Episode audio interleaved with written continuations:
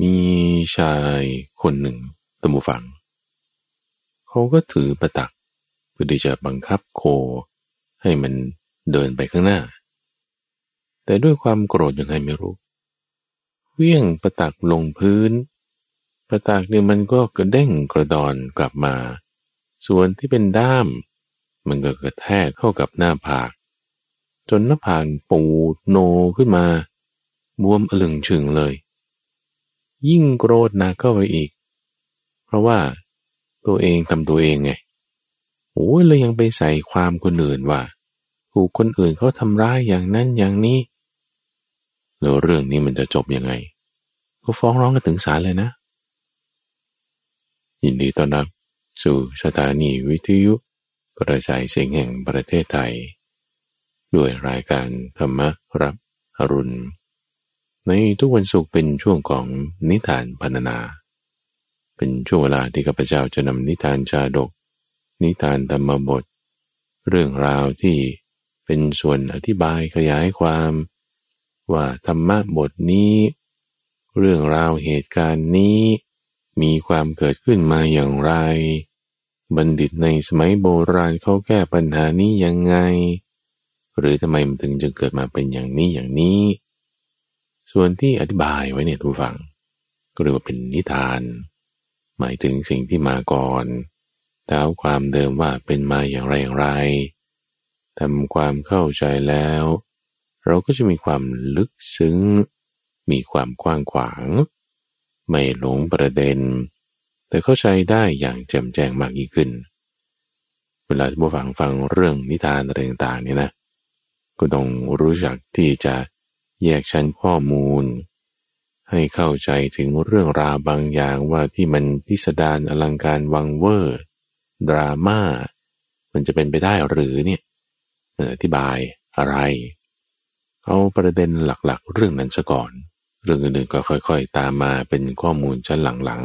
ๆ เพื่อให้เราไม่สับสน ไม่กังวลใจ แต่สามารถที่จะมีปัญญาทำความเข้าใจลึกซึ้งขึ้นได้ ในการที่เราจะเลือกใช้ประโยชน์ตรงนี้แหละให้มันถูกนะมันจึงมีความสำคัญ อันนี้ควรใช้ประโยชน์อย่างนี้ แต่ถ้าดันเอาไปใช้ประโยชน์อย่างอื่นนี่ มันก็ผิดพลาดได้ คุณจะเอาไขควงไปกินข้าวเหรอ มันจะไปได้ยังไง มันกินก๋วยเตี๋ยวก็ยังไม่ได้โดยซ้ำเขี่ยอาหารก็ยังยากอาจจะจิ้มอะไรได้บ้าง แต่มันก็ไม่ถูกนะไขควงก็ต้องไปไขน็อตใช่ไหมล่ะ ไขควงที่ไหนจะไปไขน็อตได้ใช่ไหมไขควงก็ต้องหมุนสกรู ไขน็อตนี่ก็ต้องประแจ กินข้าวก็ต้องช้อนส้อมตะเกียบ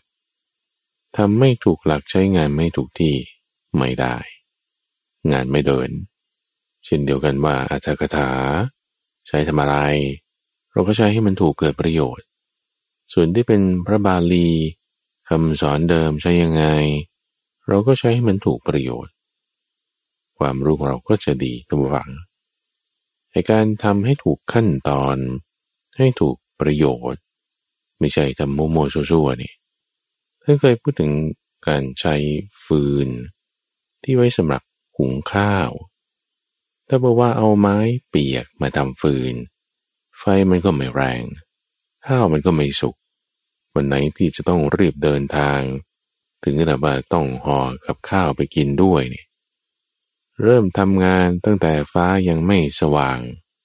พอสว่างแล้วจึงต้องรีบออกเดินทางบางทีข้าวสุกไม่ทัน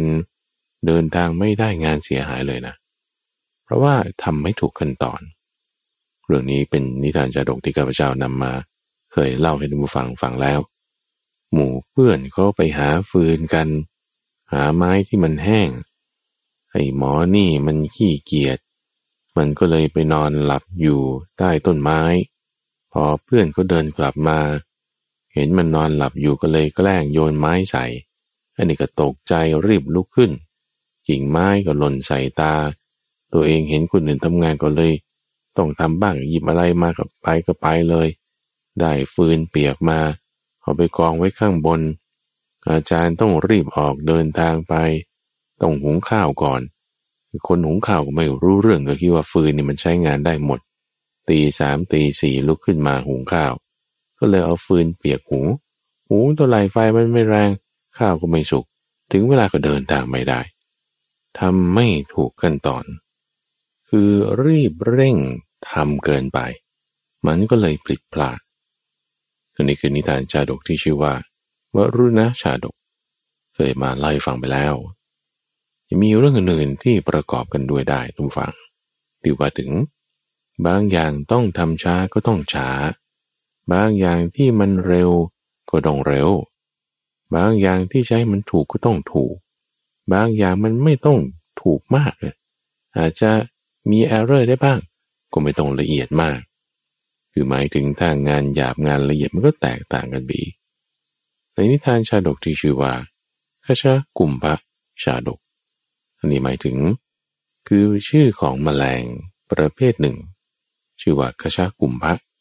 มันก็คือตัวกระพองช้างตัวหนึ่ง ซึ่งเป็นแมลงที่เคลื่อนที่ช้ามากเชื่อยชามาก เดินตลอดวัน ได้แค่ระยะทางหนึ่งหรือสองนิ้ว เท่านั้น ท่านผู้ฟังถ้าได้ยินพระมหาไพบูรณ์พูดช้าปานนี้นี่ มันจะคุ้นชินกันหรอ หรือถ้าพูดเร็วไปมันก็ไม่ดีใช่ไหมพูดช้าไปมันก็ไม่ดีจังหวะที่เร็วมันก็ต้องมีเร็วบ้าง บางจังหวะช้ามันก็ต้องช้าไปใช่ไหมแต่มแมลงตัวนี้นี่มันช้าตลอดการแล้วถ้าช้าปานนี้เกิดไฟไหม้มันจะหนียังไงอะ นี่เป็นเรื่องราวที่โพธิสัตว์ตมุฟัง ตอนเป็นปุโรหิตเป็นอมาตให้กับพระเจ้าปรมทัตในแคว้นกาสีเมืองปารณสี ที่สมัยนั้นตมุฟัง พระเจ้าปรมทัตองค์นั้นนี่ขี้เกียจมากๆตื่นก็สาย การงานไม่ยอมว่าราชการทำงานอะไรบางทีก็ปิดพลาดนี่โพธิสัตว์เห็นแล้วก็จะไปยังไงล่ะ ระราชาทำอย่างนี้ก็ไม่ถูกนะ ยิ่งเป็นผู้มีอำนาจ ไม่ได้ตัดสินทำความเข้าใจอะไรให้ดีแล้วทำไปนี่ผิดพลาดได้จะสอนพระราชายังไง พระราชาก็ยังเป็นเด็ก โพธิสัตว์นี่เป็นอำมาตในการที่จะให้คำปรึกษาโอ้บอกไปตรงๆนี่ไม่ได้บางทีก็จะเคือง ก็จึงยกเอาเรื่องของตัวกระพองช้าง หรือขชากุมพะนี่แหละ เป็นตัวสอน โดยจัดอีเวนต์ขึ้น ว่าให้ไปเสด็จประพาสในป่า แล้วก็ในขณะที่เสด็จประพาสนั้น ก็ให้มีเจ้าตัวกระพองช้างนี่อยู่แถวนั้น เดินไปช้าช้าช้าช้าช้ามากมากราชาไม่เคยเห็นว่าไอ้นี่มันตัวอะไรทำไมมันเชื่อชาเชื่องช้าป่านี้ท่านผู้ฟังอาจจะเคยนึกถึงสัตว์ประเภทหนึ่ง ที่มันมีถิ่นกำเนิดอยู่ในอเมริกากลางหรืออเมริกาใต้ ที่มันจะเชื่องช้ามากๆเลย มันชื่อว่าตัวสล็อตไอ้เจ้าตัวสล็อตที่เวลามันจะเคลื่อนที่ไปเนี่ยมันช้ามากๆเลยท่านผู้ฟัง จะขยับแขนขยับขาอาศัยอยู่บนต้นไม้ นี่แบบว่าถ้า ขู่ให้มันกลัว ให้มันวิ่งหนีเร็วที่สุดนี่เขาวัดความเร็วของมันตำวัง ความเร็วสูงสุดของเจ้าตัวสล็อตนี่0.27 กิโลเมตรต่อชั่วโมงนะหมายถึงหนึ่งชั่วโมงเนี่ยเดินทางได้แค่สองร้อยเมตรนะเห็นผู้ฟัง คิดใคร่กรนดูดีๆนะ นักวิ่งเร็วที่สุดหนึ่งร้อยเมตรเนี่ยมนุษย์เนี่ยนะสิบวินาทีนะ เอาโดยสั้นๆง่ายๆสิบวินาทีวิ่งได้หนึ่งร้อยเมตรสองร้อยเมตรก็สามสิบวินาทีไปนะสองสามร้อยเมตร ก็ได้สักสามสิบนาทีหนึ่งเอา้าสี่ร้อยเมตรให้ได้หนึ่งนาทีอะนี่มันก็ธรรมดานะ ก็เร็วอยู่ มนุษย์นะสี่ร้อยเมตรหนึ่งนาทีไอ้เจ้าตัวสล็อตสี่ร้อยเมตรเนี่ย มันฟาดไปเกือบสองชั่วโมง ที่มันจะเดินทางนี่แบบเร็วสุดของมันแล้วนะ แต่ไอ้ช้าๆของมันเนี่ยโอ้โห เชื่อชาเชื่องชามากไอ้เจ้าแมงกระพองช้าง ทั้งวันเนี่ย มันเดินได้แค่ นิ้วเดียว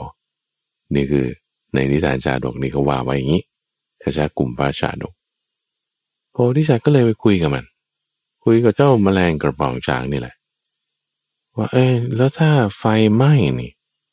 นี่ท่านจะทำยังไง นี่ไม่ได้ตายอยู่ที่นี่เลยเหรอ หรือแก้ปัญหายังไง เจ้าตัวกระพองช้างเวลามันตอบนะมันก็ตอบช้าๆของมันเนี่ย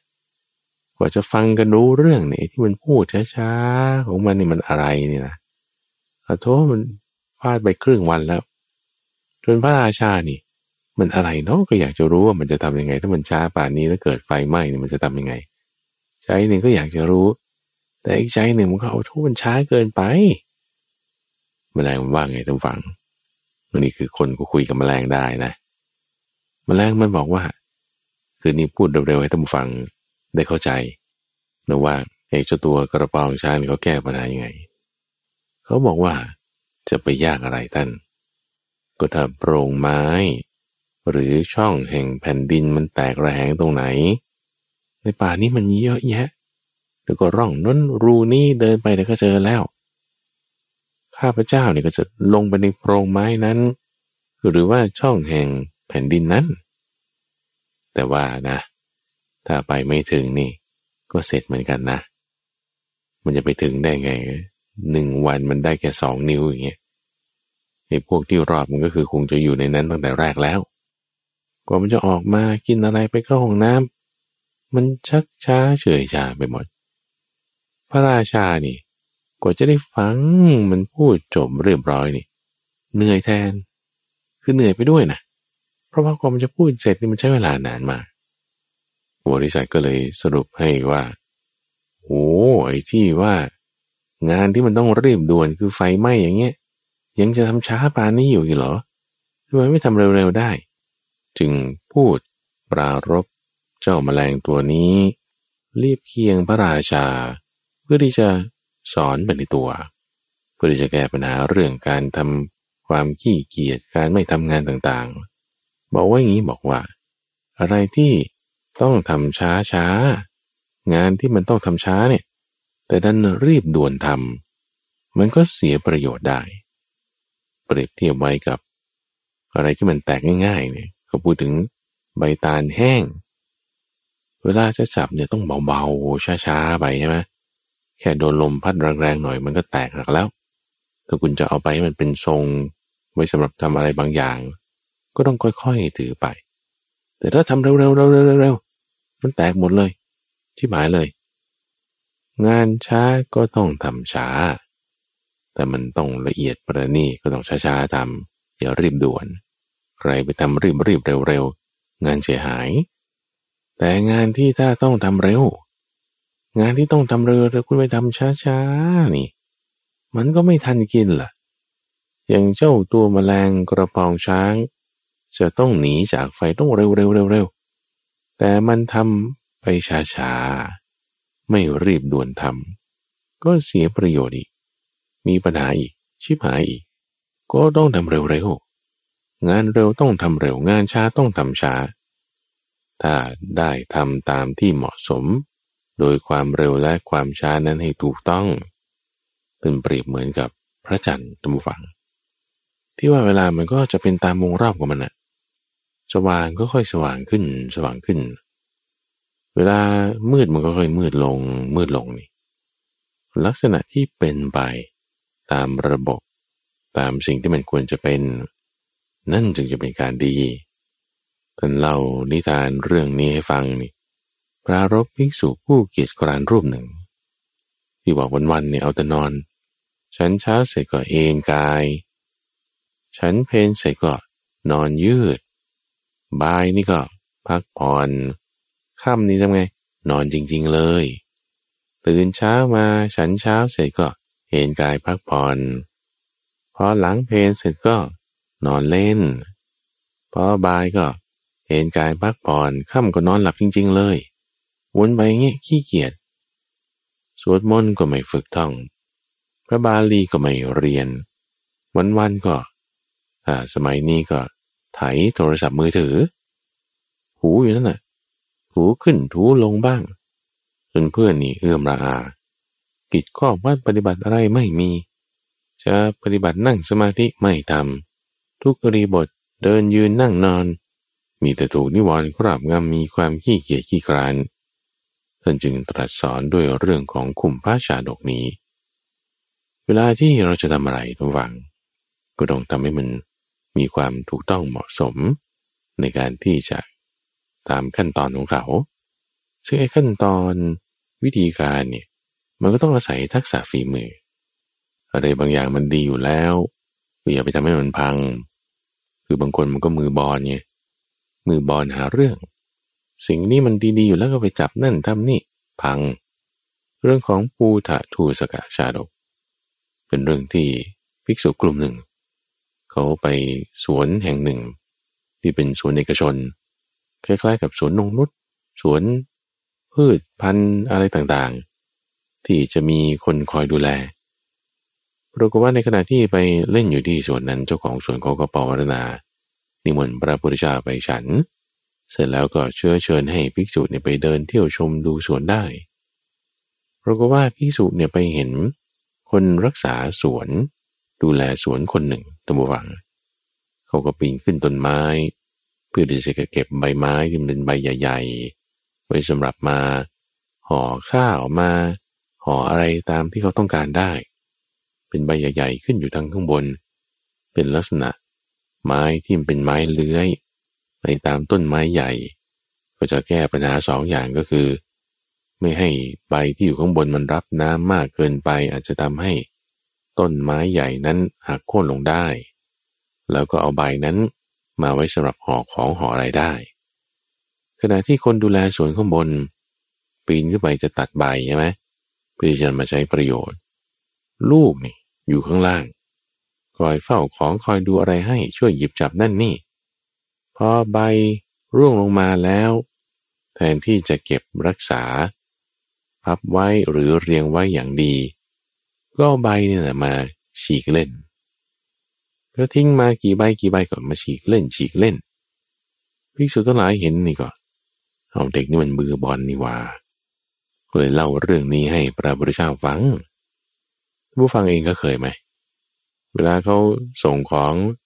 มาในพัสดุนี่ มันจะมีวัสดุที่ไว้ใช้กันกระแทก ที่มันจะเป็นปุ่มๆใช่ไหมเป็นนูนๆเขาเรียก bubble bubble นี่กดแล้วมันก็จะแปะแปะแปะ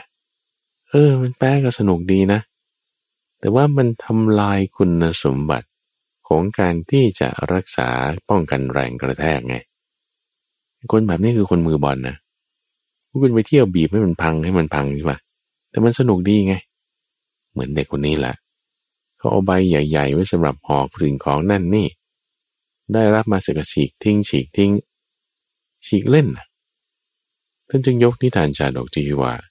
ปูถะทูสกะชาดกนี้มาเล่าให้ฟัง เป็นเรื่องของลิง ที่ลิงนี่มันมือบอลลักษณะเดียวกันนี่แหละ คนดูแลสวน ไปเด็ดใบอยู่บนยอดไม้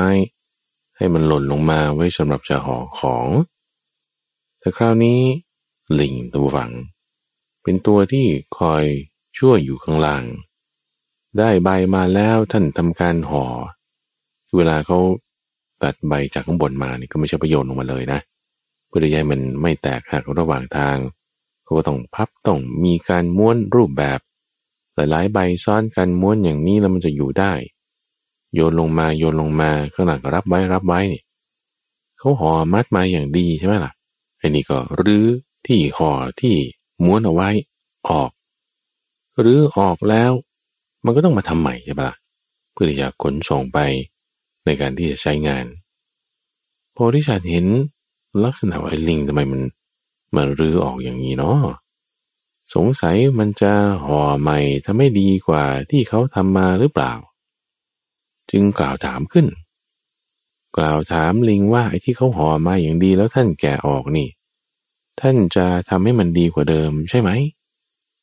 ลิงก็เลยบอกงี้บอกว่า จะไปทำเป็นได้ไง เรื่องห่อเรื่องมัดอะไรทำไม่เป็น เงื่อนจะปลูกยังไงอันไหนจะเข้ากับอะไรจะพับหน้าพับหลังทำไม่ได้หรอก แต่ที่แกออกแกออกเนี่ยนะ เพราะว่าชอบเล่น มือบอล ฉันจะไปรู้ได้ไงว่า ต้องห่อใบไม้ทำยังไงมัดยังไง คนฉลาดเนี่ยนะทุกฝังนะ เวลาเขาเห็นคนโง่เขาเรียนรู้จากคนโง่ได้นะ ว่าคนโง่มันผิดพลาดตรงไหนใช่ปะไอ้นี่มันเป็นเรื่องไม่ถูกต้องนะ เห็นคนโง่ปุ๊บทำอย่างนี้ปุ๊บคนฉลาดรู้เลยอะโอเค ฉันจะไม่ทำอย่างนั้น ฉันจะไม่โง่ไปตามแบบนั้น คนฉลาดก็เรียนรู้ จากคนโง่ได้ แต่คนโง่เนี่ยนะอยู่ใกล้คนฉลาดยังไงก็ตามมันเรียนรู้ไม่ได้นะ มันจะสร้างปัญหาบางทีมันจะมึนๆงงๆ เราก็ต้องฝึกให้เป็นคนฉลาดไงนะผู้ฟังอย่าทำอะไรที่มันไม่ถูกต้อง อย่าทำอะไรที่มันไม่ make sense อย่าทำอะไรที่มันจะผิดพลาดนะเรียนรู้แก้ไขปรับปรุงให้ถูก อย่าเป็นเหมือนกับเจ้าลิงกับช้างที่จะพูดถึงต่อไปนี้ ในนิทานชาดกที่ชื่อว่ามหิสะชาดก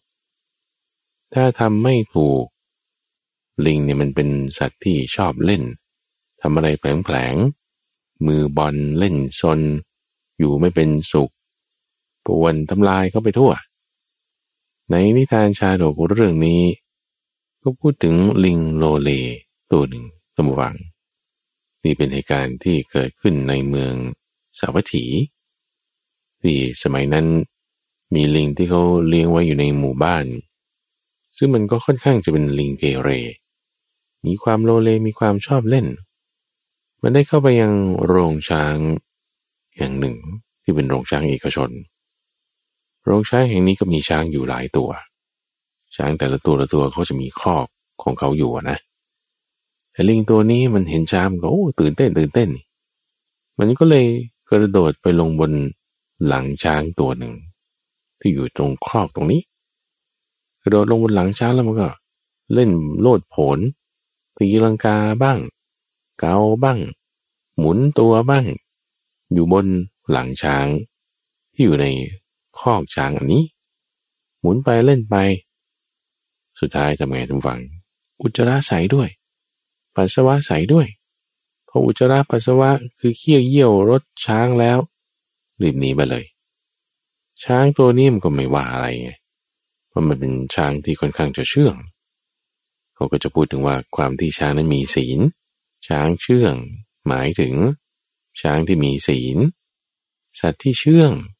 หมายถึงมันมีความเป็นปกติของมันอย่างนี้เป็นสัตว์ที่ดี เขาเรียกเป็นสัตว์ที่มีศีล แต่มันเชื่อง ช้างนี้คุ้นเคยกับคนมีความอดทนมีศีลถูกอุจจาระปัสสาวะรถใส่บนหลังไม่ว่าอะไร เป็นอย่างนี้วันที่สอง วันที่สาม วันที่สี่ วันที่ห้า ลิงนี่ก็มาเล่นกับช้างตัวนี้เสมอ เล่นนี่ก็คือเล่นอยู่ฝ่ายเดียวนะ จนเขาไม่เล่นด้วยก็เลยขี้เยี่ยวใส่หลังเขามีอยู่มาวันหนึ่งท่านผู้ฟัง ที่เจ้าลิงมันก็เล่นมาทุกวันตามปกติแหละ แต่ว่าช้างตัวนี้วันนั้นถูกนำออกไปใช้งานที่อื่น มีช้างอื่นที่มาอยู่ตรงข้อของมันนี้แทน ดูจากทางด้านบนด้านหลังนูก็อาจจะคล้ายๆกันละช้างไอ้ลิงตัวนี้มันไม่ทันจะสังเกตสนใจอะไรอะ่ะ ช้างมาอยู่ตรงนี้มันก็กระโดดขึ้นหลังเลย แต่ปรากฏว่าไอ้เจ้าช้างตัวใหม่ที่มาอยู่ในคอกเนี้ยมันเป็นช้างดุ มันเป็นช้างที่ยังไม่เชื่อง เป็นช้างที่อารมณ์ร้าย เพราะมีลิงมากระโดดอยู่บนหลังมัน มันก็พยายามจะคือทัดทันเลยใช่ปะลิงบอกโอ้วันนี้ลูกพี่นี่ทำไมคึกคักดีล่ะ วันนี้ มันก็เลยกระโดดโลดเต้นคึกคักขึ้นเป็นสองเท่า ตามจังหวะเข้าสเต็ปกันกับช้าง ยึกยักไปยึกยักมาสุดท้าย ตามด้วยท่าทางการอุจจาระปัสสาวะใส ออุจจาระปัสสาวะใส่ ช้างมันโกรธนะเอาทำไมไม่ขี้เยี่ยวใส่กันอย่างนี้ เล่นอยู่บนหลังนี่ ไม่พอใจแล้วยังจะมาทำงี้เลยฟาดงวงเข้าใส่ทุกฝัง ลิงนี่มันด้วยความพลั้งเผลอประมาทก็ไม่ทันระวังตัว เอางวงนี่โอบขึ้นอ้อมไปทางด้านหลังมันใช่ไหมหลังช้างอยู่ข้างบนนี่ เสร็จปุ๊บก็งวงรัด เจ้าตัวลิง ลิงไม่ทันระวังตัว ถูกงวงฟาด แล้วก็รัดไปพร้อมกัน โดนดอกแรกแล้ว ช้างนี่ก็เอาจับลิงด้วยงวงของตนนี่ฟาดพื้นอีก ฟาดผนังข้างนี้ ฟาดผนังข้างนู้นด้วย แล้วก็ฟาดลงพื้นอีกที ฟาดเสร็จแล้วนิ่งเลยใช่ไหมเหยียบซ้ำอีก เหยียบด้วยเท้าเดียวไม่พอ เหยียบสองเท้า เขาเนี่ยสี่เท้านี่ก็โดนเหยียบมันอีก มันจะไปเหลือทุกฝั่งลิงนะ กระดูกก็แตกละเอียดหมดโดยด้วยซ้ำซากนี่แบนแต่แต่อยู่ที่ข้อช้างนั่นแหละ ลิงโลเลตัวนั้นถึงความสิ้นชีวิตตายด้วยเหตุนี้ พวกวิสุนะ เวลาไปบินดาบานี่ผ่านโรงช้าง ที่มันเป็นเอกชนนี่แหละ ทราบเหตุการณ์นี้ ก็เลยมาคุยกัน ว่าโอ้ลิงมันเป็นแบบนี้เนี่ยมันไม่เข้าท่าแล้ว ท่านมาถึงถามดูว่าคุยเรื่องอะไรกันประสงค์เนี่ย เวลาคุยต้องคุยเรื่องธรรมานะ แต่ถ้าคุยเรื่องที่ไม่ใช่ธรรมะเช่นที่นั้นเป็นยังไง ที่นี่เป็นยังไง กินเป็นยังไง อาหารยังไง อันนี้คุยไม่ถูกเรื่องละท่านมาถึงบางทีก็ต้องดึงเรื่องพวกนั้นลงในฝ่ายธรรมะ อันนี้มันก็จะออกไปทางโลกสักนิดหนึ่งว่า สัตว์ตัวนั้นเป็นอย่างนี้เรื่องนี้เป็นอย่างนั้น ท่านเห็นก็จึงต้องมาดึงเข้าหาธรรมะ แต่ถ้าตอนไหนพูดเรื่องอะไรที่มันเป็นธรรมะล้วนๆอยู่เลยอะเช่นหลักธรรมข้อนี้ข้อนั้นบางทีท่านก็จะไม่ได้ไปกวน หรือบางทีก็ไปแอบฟังแล้วก็ฟังเฉยๆดีๆแล้วก็ไปอย่างนี้ หรือบางทีก็จะเสริมเพิ่มเติมในหัวข้อที่ควรจะทำอันนี้เป็นวิสัยของพระพุทธเจ้า ที่จะคอยดูแลโอบอ้อมอารี มีเมตตากับเหล่าพระภิกษุ ในที่นั้นก็จึงเล่าเรื่องในอดีต ถึงลิงโลเลตัวนี้แหละ พฤติกรรมเดียวกัน ลิงที่มีจิตกลับกรอกโลเล ไปเล่นอยู่บนหลังเขาแล้ว ยังประทุษร้ายเขาอีก แต่เหตุการณ์ในอดีตนี่ พระพุทธเจ้าตอนนั้นเป็นโพธิสัตว์เหตุการณ์นั้นเกิดขึ้นไม่ใช่ช้างละ่ะ เกิดกับโคกระบือ ตัวกระบือที่มีเขา แล้วก็เป็นกระบือตัวใหญ่ โพธิสัตว์อยู่ในข้อโคกระบือ ลิงตัวเดิมนี้แหละในสมัยนั้นเนี่ย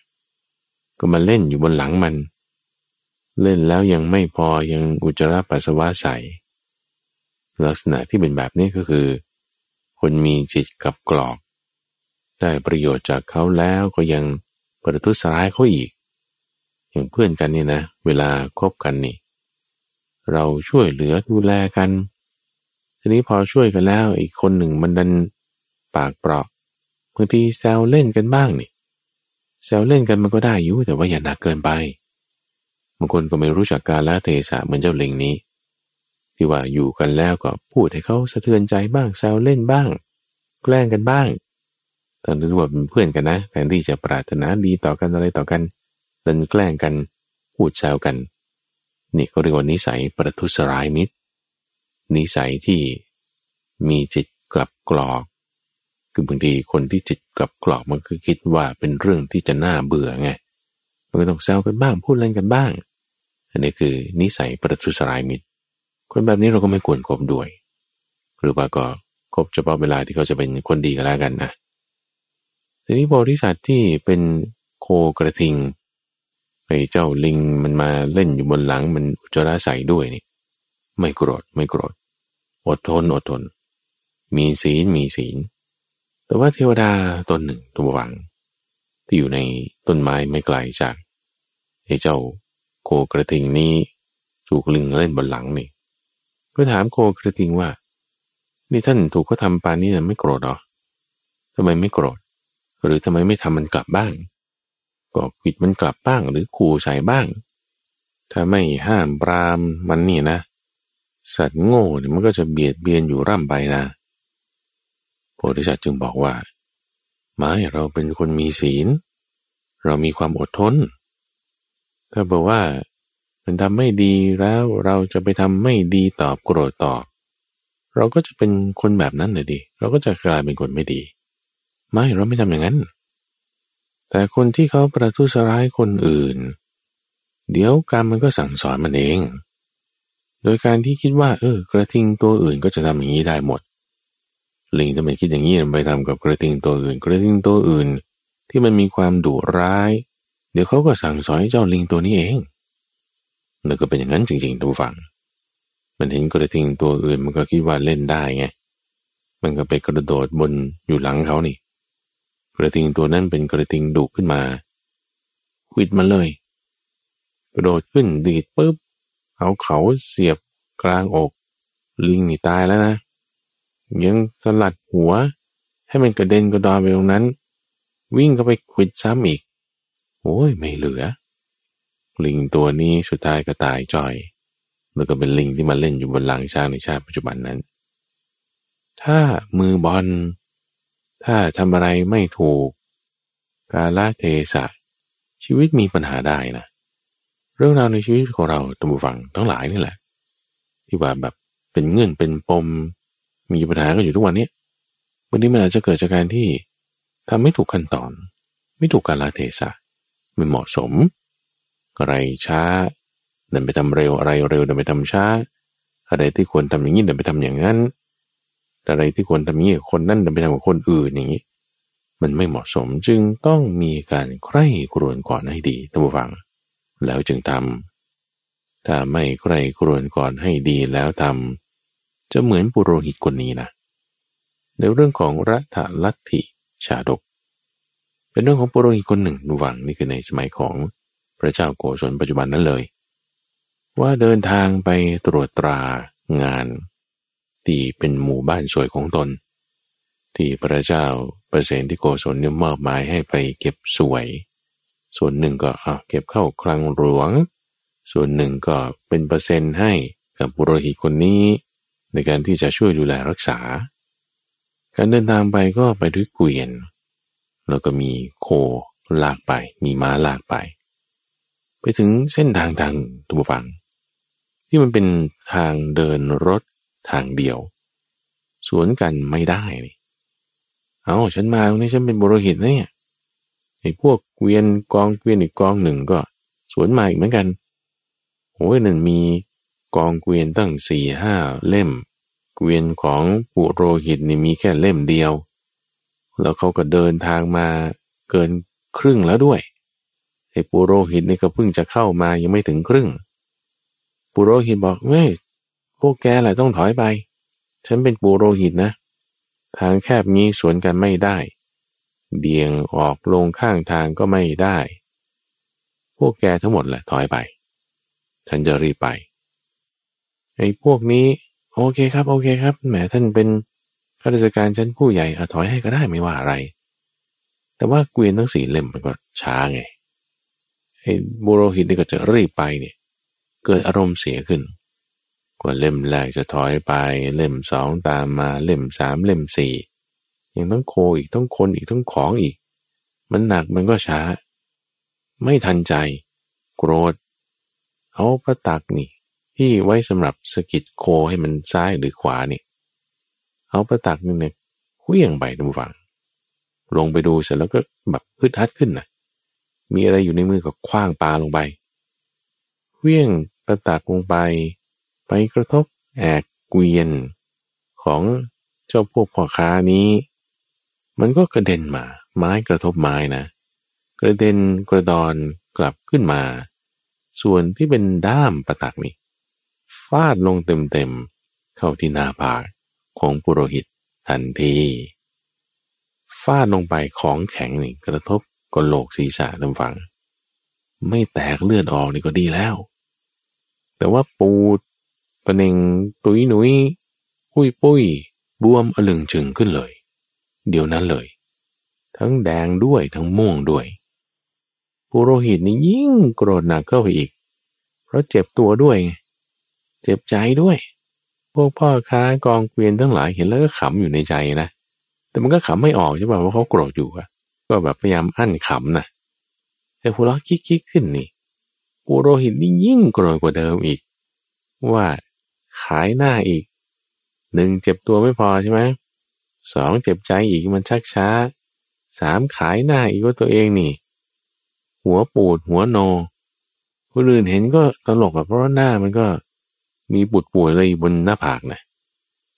เลยด้วยความโกรธนั้นตบวัง กล่าวหาไอ้พวกกองเกวียนทั้งหมดนี่แหละว่า พวกพ่อค้าพวกนี้นี่ตีฉันที่หน้าผาก จนฉันนี่หัวบวมหัวปูดขึ้นปุโรหิตนี้ พอการงานตัวเองเสร็จแล้ว ไปฟ้องพระราชาตัวฝัง คือฟ้องศาลฟ้องศาลแล้วด้วยการกล่าวหาว่า พวกนายเกวียนพวกเนี้ยทำร้ายตนทำร้ายด้วยการตีใส่หัวจนหัวปูด ต้องเอาตัวพวกนี้มาลงโทษให้ได้ ไปฟ้องศาลแล้ว ศาลทำยังไงทุกฝัง พระราชาก็เรียกตรวจสอบเลย ทีนี้ตรวจสอบแล้วจะได้หรือเปล่า เหตุการณ์นี้เคยเกิดขึ้นแล้ว ในสมัยนั้นที่พระโพธิสัตว์เป็นที่ปรึกษาของพระราชา เราก็มีปุโรหิตคนเดิมนี่แหละ ที่ในชาติก่อนนั้น ก็เป็นปุโรหิตของพระเจ้าบรมทัตอยู่ในแคว้นกาสี เหตุการณ์เดิมแบบนี้แป้เลยนะ ว่า ไปเก็บสวย ขวางทางกัน ได้กระทบกระทั่งกันทางวาจา พลั้งเผลอประมาทเกวี่ยงไม้ไป ถูกฟาดเข้ากระดอนกลับมาที่หัว มาฟ้องพระราชา แต่คราวนี้พระราชาไม่ได้ไต่สวน ใครฟ้องมาก็ตามนั้นเลย ใครพูดก่อนก็ตามนั่นแหละ ก็เลยคิดว่าไอ้เจ้าพวกกองเกวียนนี่ เป็นคนที่ทำร้ายปุโรหิตของเราจริงๆ เลยสั่งการให้ไปปรับเจ้าพวกกองเกวียนทั้งหลายเหล่านี้เล่มละหนึ่งพันกาปณะหนึ่งพันกาปณะก็จะปรับเงินเขาสี่พันละแถมถูกพระราชาด่าให้ด้วยนะว่า นี่พวกเจ้าทำงี้ไม่ดีเนี่ยมาทำร้ายปุโรหิตของเราไอ้พวกนั้นพูดอะไรไม่ได้เลยทุกฝัง นี่ยังมีโพธิสัตว์ที่เป็นอมาตอยู่ในที่นั้น มากราบทูลพระราชาบอกว่า การที่ถ้าจะตัดสินโดยไม่ไต่สวน หรือไม่ค้นหาหลักฐานเนี่ยมันไม่ควรนะ เพราะว่าบางคนนี่ทำร้ายตนเองกลับหาว่าคนอื่นทำร้ายก็มี โกงเขาแล้วกลับหาว่าคนอื่นเขาโกงก็มี เราอย่าพึ่งเชื่อคำของฝ่ายโจทย์ฝ่ายเดียว คนที่เป็นบัณฑิตเนี่ยจะต้องฟังคำของจำเลยด้วย ฟังคำของทั้งสองฝ่ายแล้ว ไต่สวนปฏิบัติให้มันถูกต้องตามธรรมเนี่ยจึงจะควร ท่านเปรียบไว้ทุกวังเหมือนกับ ถ้าผู้ที่ยังครองเรือน ยังจะต้องยินดีด้วยทองและเงิน ยินดีด้วยการหาความสุขทางตาทางหูเนี่ย แล้วเป็นคนเกียจคร้าน อันนี้ไม่ดี เหมือนกับคนเป็นนักบวชเป็นบรรพชิต ไม่สำรวม ยังเล่นซนบางทีก็พูดแบบ ตลกโปกฮาปล่อยมุกบ้างอะไรบ้าง มันก็ไม่สำรวมไม่ดี ดูไม่ดี หรือเหมือนกับคนที่เป็นบัณฑิตเป็นเจ้าเรือน แล้วจะมาโกรธฮึดฮัดอารมณ์เสียขึ้น มันก็ดูไม่ดีคือนี้เปรียบเทียบกับว่า ถ้าคนเราไปปฏิบัติธรรมมาแล้วเนี่ยนะ เป็นบัณฑิตแล้วเนี่ยเรียนความรู้ของพระพุทธเจ้าแล้วก็เรียกว่าเป็นบัณฑิตแล้ว แต่เมื่อที่ยังโมโหอยู่ ยังอารมณ์เสียอยู่ ยังแบบกล่าวร้ายคนอื่นอยู่ ยังน้อยใจอยู่เนี่ยอันนี้คือไม่ดีไง มันไม่เหมาะสม ยกสามอุปมานี้ขึ้น เพื่อที่จะเปรียบลงว่า พระราชาผู้เป็นเจ้าแห่งแว่นแควนนี่นะก็เหมือนกันนะ ถ้าตัดสินอะไรไปแล้วไม่ใคร่ครวญไม่พิจารณาก่อนมันก็ไม่ดีไม่ควร เพราะไม่งั้นอิสริยยศชื่อเสียงกิติศัพท์มันก็จะกระจรกระจายไป ในลักษณะที่ไม่ดี แต่นะแต่ ถ้ามีการใคร่ครวญก่อน ตรวจสอบอะไรให้เรียบร้อยก่อนแล้วตัดสินใจนี่ผลกระทบที่มันจะเกิดขึ้น ถ้าเป็นความดีมันก็จะดีไปอย่างกว้างขวางอิสริยยศก็จะเพิ่มขึ้นกิติศัพท์ก็จะกระจรกระจายไป เปรียบเทียบกลับมาอีกนะว่าถ้าคนที่ยังยินดีในกาม ยังยินดีในการบริโภค มีเงินทองต่างๆ แล้วขยันนะ เออ อันนี้ดี คุณขยันทำมาหากินไง คุณก็ร่ำรวยขึ้นมา เสพการได้สบายไม่มีปัญหา หรืออย่างคนที่เขาบอกว่า ถ้าฉันขยันขันแข็งทำมาหากินจนร่ำรวยมีเงินทองขึ้นมาแล้วคุณจะซื้อรถ ถ่ายรูปลงโซเชียลเนี่ย มันไม่น่าเกลียด แต่ได้คนที่เงินทองก็ไม่ค่อยจะมี แล้วก็ถ่ายรูปนั่นนี่ลงโซเชียลเพื่อที่จะอวดรวยอวดหรูเนี่ย มันดูไม่ดีไง เปรียบเทียบกันนะ หรือพระสงฆ์องค์เจ้าเป็นบรรพชิตเป็นนักบวชนี่สำรวมกายสำรวมวาจาสำรวมใจ เดินไปกับท่าทาง มีความน่าเคารพมือเท้าล้างสะอาด พูดอะไรออกมาก็ประกอบด้วยความรู้ความเรียนแม่มันดูดีใช่ไหมล่ะหรือเหมือนกับคนที่ปฏิบัติธรรมแล้วคนที่เป็นบัณฑิตแล้ว แล้วก็ก็มีความนอบน้อม มีพฤติกรรมที่ดีไม่โกรธ มีความเอื้อเฟื้อเผื่อแผ่แม่มันก็ดูดีใช่ไหมล่ะ นี่คือท่านยกอุปมาเทียบเคียง เพื่อที่จะแจ้งให้พระราชานี่ควรที่จะต้องไตรตรองใกล้กรวนก่อนเอางั้น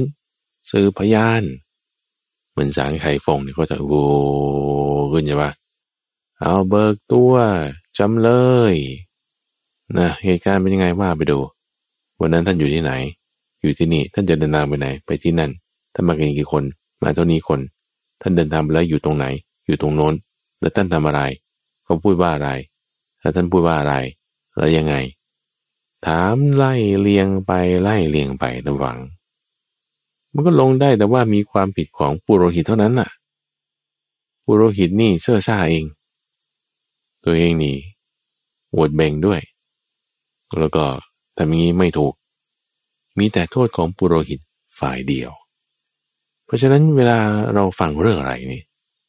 ก็อย่าเพิ่งฟังความข้างเดียว อย่าฟังแต่คนแรกก็มาเล่าให้เราฟังอย่างนี้เราก็โอเคตามนั้น มันอาจจะไม่จริงก็ได้นะ เพราะเรื่องที่ใส่ร้ายคนอื่นมันก็เยอะสมัยนี้ข้อเท็จจริงบางทีมันไม่เหมือนกับความเห็นบางคนเอาข้อเท็จจริงบางอย่างมาพูดใส่ความเห็นนั่นนี่มันกลายเป็นอีกเรื่องหนึ่งใหม่ขึ้นมานี่ พูดให้ สับปะรดนี่ กลายเป็นรถยนต์ขึ้นมาก็ได้นะโอ้ยมัน มันรสไหนนี่ มันรสเปรี้ยวรสหวานหรือรสยนต์ มันคนละเรื่องแล้วเลย เพราะลักษณะการพูดการฟังมันจึงต้อง ให้รัดกลุ่มรอบกอบให้ใกล้กรวนก่อนแล้วจึงทำให้มีความสมรวม ให้มีความขยัน ให้เป็นบัณฑิตให้อย่าโกรธ มันถึงจะเหมาะสมถูกต้อง ซึ่งลักษณะการที่ว่า เราต้องมีการไตรตรองใกล้ครวนคือต้องด้วยสติไงทุกฝัง ต้องด้วยสติ อย่าด้วยอารมณ์ ถ้าตัดสินใจตามอารมณ์แล้วมีปัญหาแน่นอน แต่ต้องด้วยเหตุผลด้วยปัญญาด้วยการไตรตรองใกล้กรวนจะมีเหตุผลจะมีปัญญาได้มันต้องมีสติมาก่อน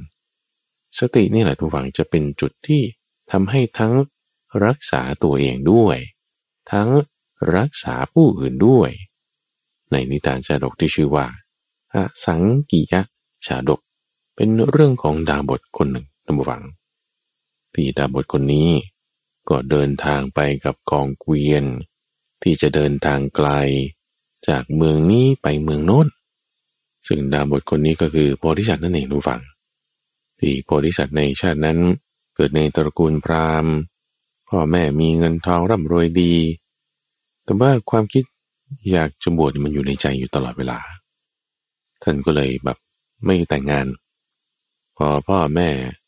ตายจากไปแล้วตนเองก็สละสมบัติมอบให้คนอื่นทั้งหมด แล้วก็ไปออกบวชเป็นฤาษีอยู่ในป่า มีวาระหนึ่งที่ว่าก็อยู่หลายปีละ ร่างกายสู้พร้อมแล้วก็ต้องบางทีมาหาสิ่งที่เป็นรถ ที่จะให้เสริมสร้างร่างกายบ้าง ก็จึงเดินทางมากับกองเกวียน ที่ก็เดินทางจากชนบท ที่จะเข้าสู่เมืองพระนครศรีเพื่อที่จะเออมาหา อะไรกินบำรุงร่างกายให้มันเหมาะสม ในระหว่างการเดินทางนั้นมันก็มีระยะทางไกล แล้วก็เป็นบริเวณที่เป็นเปลี่ยวๆ มีโจรคอยซุ่มอยู่ มีกองโจรกองหนึ่ง อาศัยจังหวะที่กองเกวียนกองนี้ เขามาพักอยู่ที่ชายป่าแห่งหนึ่ง กองโจรพวกนี้จะบุก เข้าปล้นสะดม แต่ว่านะคนที่จะที่เป็นดามบทนี่ก็ออกมาเดินจงกรม เดินจงกรมไปเดินจงกรมมา ในขณะที่พวกชาวกองเกวียนเนี่ยเขาก็เหนื่อยแล้วไงเขาก็นอนพัก แต่บริษัทอยู่ในเกวียนก็ไม่ได้ทำอะไรใช่ไหมพอตกกลางคืนแล้วตัวเองก็เลยมาเดินจงกรมช่วงที่เขายังไม่ได้นอนกันเนี่ยก็นั่งสมาธิอยู่ในเกวียน พอช่วงที่เขานอนไปแล้ว ตัวเองก็ออกมาเดินจงกรมก็ประมาณ ช่วงยามกลางราตรี ช่วงสีทุ่มไปจนถึงตีสองเนี่ยเดินจงกรมนะโพธิสัตว์เดินจงกรมเพราะด้วยคิดว่า ก็เดี๋ยวตอนเดินทางเราไปนอนกลางวันก็ได้ อยู่ในรถ ไม่ได้ทำอะไรหรือนั่งสมาธิก็ได้ นั่งมาทั้งวันแล้วไม่ได้เดินช่วงนี้ก็ขอเดินก่อนนะเดินมันตลอดยาม ทั้งยามกลางและยามต้นไอ้พวกกองโจรนี่ เห็นโพธิสัตว์เป็นเงาเดินไปเดินมาคิดว่า โอ้ยหมอนี่มันเดินยามอยู่นะเนี่ยอุ้ยถ้าเราเข้าไปนี่แล้วมันจะเกิดเรียกพวกขึ้นมาสู้กลับนี่เราก็ไม่ได้มันก็ผิดพลาดได้จะนองเลือดได้ เดี๋ยวรอให้มันหลับซะก่อนดีกว่ารอให้หมอนี่มันเดินไปเดินมาเนี่ยมันหลับซะก่อน หลับแล้วเราก็ค่อยบุกเข้าปล้นสะดมฆ่าตอนนี้มันยังหลับนี่แหละ มันจะดีโพธิสัตว์นี่ก็ไม่ใช่ว่าไม่เห็นนะ ไม่ได้เห็นพวกกองโจรมาซุ่มอยู่เนี่ยก็เห็นอะไรก็คือก็เห็นอยู่เหมือนกันนะรู้สึกอยู่ว่ามีอะไร แต่ว่าไม่ได้กลัวไงดึงก็เดินจงกรมไปไม่แคร์ไม่สน อาจจะเป็นสัตว์ร้ายก็ได้ แต่ไม่แคร์ไม่สนจะก็เดินจงกรมกับฉันอย่างเดียวรอแล้วรอเรานี่พวกกองโจรนี่เฮ้ยไม่หลับสักทีเว้ยชายคนนี้ทำไมเดินเวรยามนี่ ขยันขันแข็งเหลือเกิน โอ้ยไม่หลับสักที จนกระทั่งโจรนี่ก็หลับไปแล้ว หลับตื่นมาแล้ว ยังเห็นโพธิสัตว์ดาบดเดินจงกรมอยู่คิดว่าเดินเวรยาม จนพระอาทิตย์เริ่มขึ้นแล้ว โอ้ยพลาดโอกาสแล้วเรา พระอาทิตย์เริ่มขึ้น สังเกตว่าอ้าวนี่มันไม่ใช่พวกเดินเวรยามนี่นา ที่มันดาบทเป็นพระสงฆ์นี่โอ้ยทำไมเสียท่าแล้วเรา เลยเอาอาวุธต่างๆ ที่ตัวเองถือมาเนี่ยนะ เป็นไม้กลองเป็นก้อนหิน คือกะว่าจะแบบฟาดลงเลยล่ะเลยกองทิ้งไว้ตรงนั้น แล้วตะโกนขึ้นบอกกับพวกกองเกวียน บอกว่าวันนี้นะ ถ้าท่านไม่ได้ดาบทคนนี้นี่ พวกท่านนี่จะต้องตายแล้วก็ถูกชิงทรัพย์แน่นอน ท่านนี่รีบสักการะดาบทคนนี้เลย ตะโกนขึ้นทิ้งท้ายไว้ แล้วก็ไป พวกกองเกวียนนี่ก็งงๆเนี่ย พิ่งจะรู้สึกตัวตื่นขึ้นใครตะโกนอะไรเนาะมันว่ายังไงนะไหนไปดูที่เสียงมาจากตรงนั้นเหวอเลยท่านฟังเหวอเลย เห็นทั้งก้อนหิน ท่อนไม้ คือเขาก็ตัดไม้ในป่ามาเป็นท่อนๆ พอดีคล้ายกับท่อนไม้เบสบอลนี่แหละกะจะฟาดลง ก้อนหินนี่ถ้าทุ่มลงนี่หัวเบะแน่นอนอะ แล้วก็มีจำนวนมากด้วย ก็เลยรู้ถึงว่าโอ้โหโจรนี่ก็มีมากอยู่เหมือนกันนะเนี่ย โอ้ยถ้าเราจะสู้เนี่ยเราก็สู้ไม่ได้แน่เวอขึ้นตกใจเสียวหลังวาบเลย โอ้ถ้าเมื่อคืนนี้ท่านดาบทไม่ได้เดินจงกรมทั้งคืน พวกเรานี่แย่แน่ดาบทนี้ท่านไม่ได้คิดอะไรไงรู้ฟังโพธิสัตว์นี้ก็เดินจงกรมนี่ฉันก็รักษาจิตของฉันเองนะนะแต่การรักษาจิตของตนเอง กลับกลายเป็นรักษากองเกวียนรักษาคนอื่นทั้งหมดเลย พวกชาวกองเกวียนทั้งหลายนี่โอ้ดีใจมากทราบซึ้งถึงบุญคุณของโพธิสัตว์แต่โพธิสัตว์นี่ไม่ได้คิดอะไรนะ คือแค่จะรักษาตัวเองตอนนั้นเองเขาก็ถามว่าแล้วท่านไม่เห็นเหรอพวกกองโจรน่ะ ที่เขาบุกกันมาป่านนี้ เห็นอยู่มันซุ่มๆไปซุ่มๆมมาเนี่ยอาจจะเป็นสัตว์ร้ายหรือเป็นคนก็ไม่แน่ใจเอาแล้วท่านไม่กลัวเหรอ ไม่กลัวว่าเขาจะมาทำอะไรถ้าเป็นสัตว์ร้ายหรือถ้าเป็นโจรมีความระแวงมีความ กลัวอะไรไหมบริษัทบอกว่า ความกลัวความระแวงอะไรเนี่ยมันก็ต้องมีแหละสำหรับคนที่มีทรัพย์ไง ถ้าคุณจะต้องรักษาทรัพย์ รู้สึกความเป็นตัวตนย่างงี้ไม่ต้องกลัวเงินหายกลัวถูกขโมยกลัวตายอยู่แล้วล่ะ แต่ว่าธรรมภาพนี่เป็นคนไม่มีทรัพย์ ไม่มีความที่ว่าจะรักตัว แล้วจะกลัวทำไม จะอยู่ในบ้านหรือจะอยู่ในป่า ความกลัวความเคร่งครามไม่มี ที่เป็นอย่างนั้นเนี่ยเพราะว่ามีจิตเมตตาตลอด มีจิตเมตตา มีจิตกรุณาแผ่ไปตลอด เรื่องนี้ตั้งเทียบเคียงมาอย่างนี้ทุกฝัง ถึงในสมัยปัจจุบันนั้น ที่อุบาสกคนหนึ่งก็เป็นลักษณะนี้แหละอุบาสกคนหนึ่งเป็นโสดาบัน เดินทางจากทางไกลนู่นจนบทปลายแดน จะกลับมาที่เมืองสาวัตถี มากับพวกกองเกวียนกลุ่มนี้ พวกกองเกวียนพอถึงที่พักก็นอนหลับเลย ส่วนอุบาสกคนนี้ก็ลุกขึ้นเดินจงกรม พวกโจรห้าร้อยเห็นก็คิดว่าเป็นคนรักษา เป็นเจ้าหน้าที่เวรยาม ก็จึงไม่เข้าไปบุกปล้น ยังไม่ได้จู่โจมจนหมดโอกาสเน่ะเพราะว่ามันเช้าแล้ว พอผู้กองเกวียนไปตรวจดูก็ลักษณะอย่างนี้เหมือนกันเลย อุบาสกคนนี้พอมาถึงเมืองสาวัตถีแล้วเขาก็ไปหาพระพุทธเจ้า พระพุทธเจ้าก็คุ้นเคยกับอุบาสกคนนี้แหละว่าถามท่านว่าเป็นยังไงไม่ได้เห็นหลายเดือนไปไหนมาก็บอกโอ้เดินทางมาไปค้าขายที่เมืองนี้ กลับมากับกองเกวียนนี้โอ้ยระหว่างทางเจอโจรด้วย แต่โชคดีมันไม่ได้ปล้น เพราะว่าข้าพระองค์นี่กำลังเดินจงกรมอยู่ก็เล่าให้ฟังท่านก็จึงเล่าเรื่องนี้แหละอะสังกิยะชาดก ประเด็นที่น่าสนใจเพิ่มเติมในเรื่องนี้ก็คือว่าโพธิสัตว์ในชาตินั้นนี่ท่านบอกงี้ว่า คือท่านมีการเจริญเมตตาและกรุณาตลอด เดินไปตามทางจงกรม ก็แผ่เมตตาแผ่กรุณา จะอยู่ในหมู่บ้าน ก็แผ่เมตตาแผ่กรุณา จะอยู่ในป่าก็แผ่เมตตาแผ่กรุณา แผ่ไปตลอด ด้วยความที่ว่ามี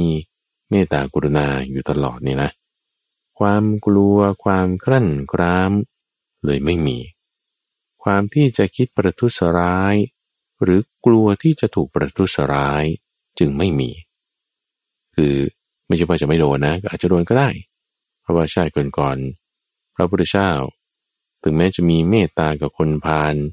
คนพาลบางทีมันก็เบียดเบียนท่านอยู่เหมือนกัน คือไม่ใช่ว่าจะไม่ได้รับทุกขเวทนา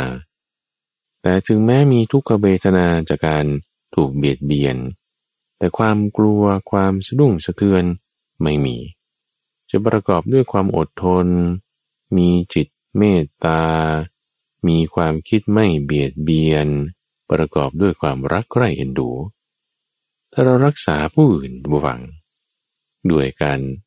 เมตตารักใคร่เอ็นดูไม่เบียดเบียนอดทน รักษาอย่างนี้ชื่อว่ารักษาตนเองด้วย รักษาตนเองด้วยการปฏิบัติธรรมะทำให้มากซึ่งธรรมะ เจริญธรรมะ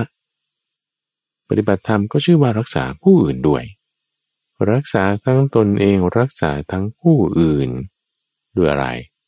ด้วยการเจริญสติปัฏฐานสี่ทุกฝัง ท่านเปรียบไว้เหมือนกับนักแสดงกายกรรม ที่ยกไม้ไผ่ตั้งขึ้นละให้อีกคนหนึ่งถือฐานน้ำมันขึ้นไปทรงตัวอยู่ข้างบน คนข้างบนรักษาตัวเองทรงตัวให้มั่น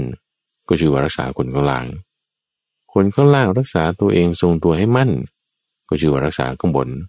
คนข้างบนจะถ่ายน้ำหนักลงมา ให้มั่นคงให้ตรงดี ก็ชื่อว่ารักษาคนข้างล่าง คนที่อยู่ข้างล่าง จะคอยรับน้ำหนักจากข้างบน ให้เหมาะสมดีงาม ก็ชื่อว่ารักษาตัวเอง ทั้งสองอย่างนี้เป็นการรักษาซึ่งกันและกัน ซึ่งแน่นอนฝั่งมันต้องมีสติอยู่ตลอดไงเพราะฉะนั้นจะทำอะไร จะช้าหรือจะเร็วก็ต้องมีสติ จะทำอะไรจะอันนี้ก่อนหรืออันนี้หลัง ก็ต้องประกอบด้วยสติ จะใคร่ครวญว่าจะทำดีหรือไม่ดี จะทำแบบนี้หรือจะทำแบบนั้น การใคร่ครวญแล้วจึงทำก็ต้องประกอบด้วยสติจะให้มีความขยันขันแข็งในการ ยังเป็นผู้ยินดีทองและเงินอยู่ คุณก็ต้องมีสติ อย่าปลีปลาม อย่าชักช้าเกินไป อย่ารีบด่วนอย่าเกียจคร้าน ให้มีความเพียรที่เหมาะสม จะทำการสำรวมอินทรีย์ได้สำหรับบรรพชิต ให้เหมาะสมดีงาม ก็ต้องประกอบด้วยสติ บัณฑิตคนที่เป็นเจ้าเรือน คนที่เป็นบัณฑิตมีการเปลือทำมาแล้ว จะโกรธอารมณ์พรุ่งพล่านอืม นินทาคนนั้นคนนี้มันก็ไม่ดี เขาจะไม่ทำอย่างนั้นได้ให้รักษาความเป็นบัณฑิตของตนเองได้ ก็ต้องประกอบด้วยสติไงท่านฟัง สตินี่มันจึงเป็นสิ่งที่ดีดีดีในที่ทั้งปวงทำให้ถูกทำให้เหมาะสม อย่าเป็นเหมือนลิงที่มือบอลไปเที่ยวแกะห่ออะไรที่เขาปลูกดีแล้ว อย่าไปเล่นซนพิเรน ถ่ายอุจจาระปัสสาวะ บนหลังช้าง แต่ให้รู้จักทำสิ่งที่เหมาะสมถูกต้อง ไม่ก้าวล่วง แต่ทำให้เหมาะสม ในนิทานชาดกทั้งหมดที่เราฟังวันนี้ทั้งวัง ตั้งแต่เรื่องขชากุมผ้าชาดกมแมลงกระพองที่มันเดินช้ามาก เรื่องของปูทะทูสกะชาดก มหิสะชาดกลัทธรัตทิชาดก แล้วก็ในเรื่องสุดท้ายคือ อาสังกิยะชาดก ซึ่งเหล่านี้เป็นนิทานชาดกที่มาในอัตถกถา เป็นส่วนที่เป็นคำอธิบาย เราฟังเรื่องราวแล้วว่าเอ๊ะทำไมคนคุยกับแมลงได้ ช้างคุยกับลิงได้ เออเนี่ยแหละเป็นงี้แหละ เราฟังแล้วเราให้เข้าถึงประเด็นธรรมะให้ถูกต้องพอเรามีการแยกแยะทำความเข้าใจได้แล้ว เราจะมีปัญญาที่กว้างขวางแล้วก็ลึกซึ้งลง ซึ่งถ้าฟังฟังเรื่องราวเหล่านี้แล้วแยากชุดข้อมูล ดื่มดำแล้ว ก็อย่าแค่ฟังเอาสนุกเฉยๆ แต่ให้นำไปใช้งานให้ด้วยนำไปใช้งานในชีวิตประจำวัน ให้แบบมีความสมรวม ให้ไม่โกรธ ให้มีเมตตากันทำอะไรที่มันควรช้ากว่าช้าควรเร็วกว่าเร็ว ควรประณีตควรหยาบ ก็ให้ตามเหมาะสมแต่สิ่งที่กระทำก็จะได้ประโยชน์จากการฟังนั่นเอง ในช่วงของนิทานพัฒนานั้นจะมาพบกับตำฟังเป็นประจำในทุกวันศุกร์ตั้งแต่เวลาตีห้ถึงหกโมงเช้า โดยมูลนิธิปัญญาภาวนารวมกับสถานีวิทยุกระจายเสียงแห่งประเทศไทยนำเสนอในเครือข่ายของกรมประชาสัมพันธ์ตามช่วงเวลาต่าง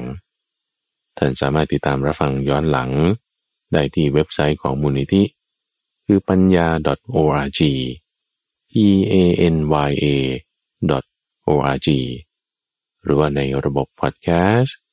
มี Spotify มี Google Podcast มี Apple Podcast เหล่านี้ในเครื่องเล่นโทรศัพท์มือถือก็ฟังได้ โดยเรื่องราวต่างๆ นั้นทุกฟังก็อ่านจากเว็บไซต์ก็ได้มีนิทานชาดกเป็นที่มาที่ไป มีลิงก์มีอะไรต่างๆให้ดูได้ในเว็บไซต์ข้าพเจ้าพระมหาไพบูรณ์พระพิปุณโญพบกันใหม่ในวันพรุ่งนี้สุรนทร